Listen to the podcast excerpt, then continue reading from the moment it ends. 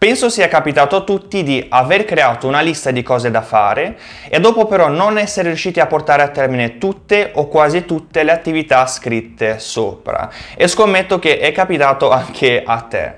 Ma com'è possibile? Cioè, hai messo per iscritto tutte le attività che dovevi fare su un foglio o nelle note del telefono ma per qualche ragione non sei riuscito a portarle a termine e sono rimaste lì su quella lista. Esistono diversi motivi per i quali non riusciamo a portare a termine diversi compiti, nemmeno dopo averli scritti e averli messi in bella vista.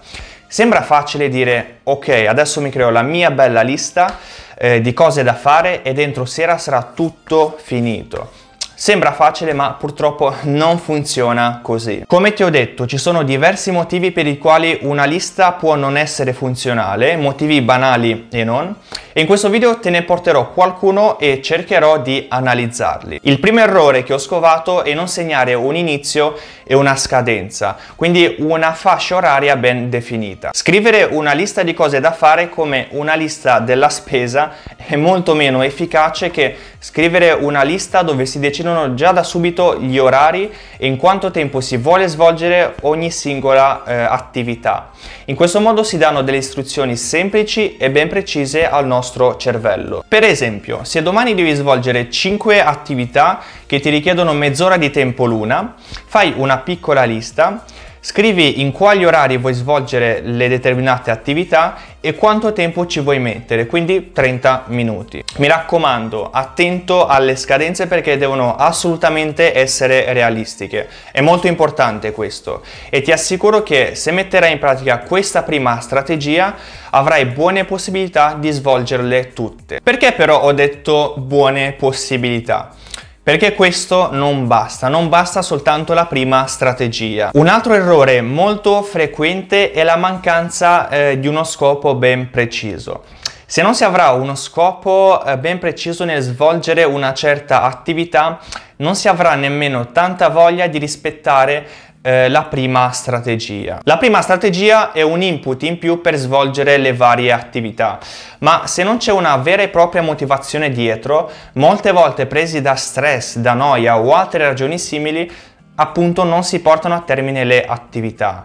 Quindi prima di iniziare, prima di iniziare a svolgere una qualsiasi attività, pensa al perché lo vuoi fare. Un altro errore è la lunghezza della lista. E qui ci sono principalmente due errori di base. Il primo è che le liste infinite distraggono al posto di farci focalizzare e il secondo è che sono demotivanti. Vedendo una lista con troppe cose da fare, molte volte scoraggia e porta alla procrastinazione. Quindi cerca di dividere bene i vari compiti per i vari giorni della settimana. L'ultimo errore che effettivamente ho visto fare a troppe persone e scrivere le varie attività in modo troppo generale. Non si possono avere all'interno della propria lista attività come eh, studiare, leggere, ehm, creare un sito web, scrivere un libro. No, devono essere molto ma molto più specifiche. Per esempio, scrivendo soltanto leggere all'interno della propria lista, per le persone che non sono abituate a leggere o comunque non è una loro passione, potrebbe essere controproducente. Una giusta maniera sarebbe scrivere leggere per 30 minuti o leggere 15 pagine. Ok, in questo modo è molto più specifico. Un altro esempio, ecco, preso dalla mia vita quotidiana, è che non vado mai a scrivere sulla mia lista creare un video per Instagram, per YouTube, ok? Ma lo divido in altre tre attività molto più specifiche, come scrivere il video, registrare il video ed editare il video. In questo modo so nello specifico cosa devo fare e tutto il processo viene molto molto più semplice. E con questo siamo arrivati alla fine. Spero che questo video ti sia d'aiuto e rimani attivo perché nel video di domani ti porterò vari tipi di liste che ho usato e uso tuttora e che funzionano con me.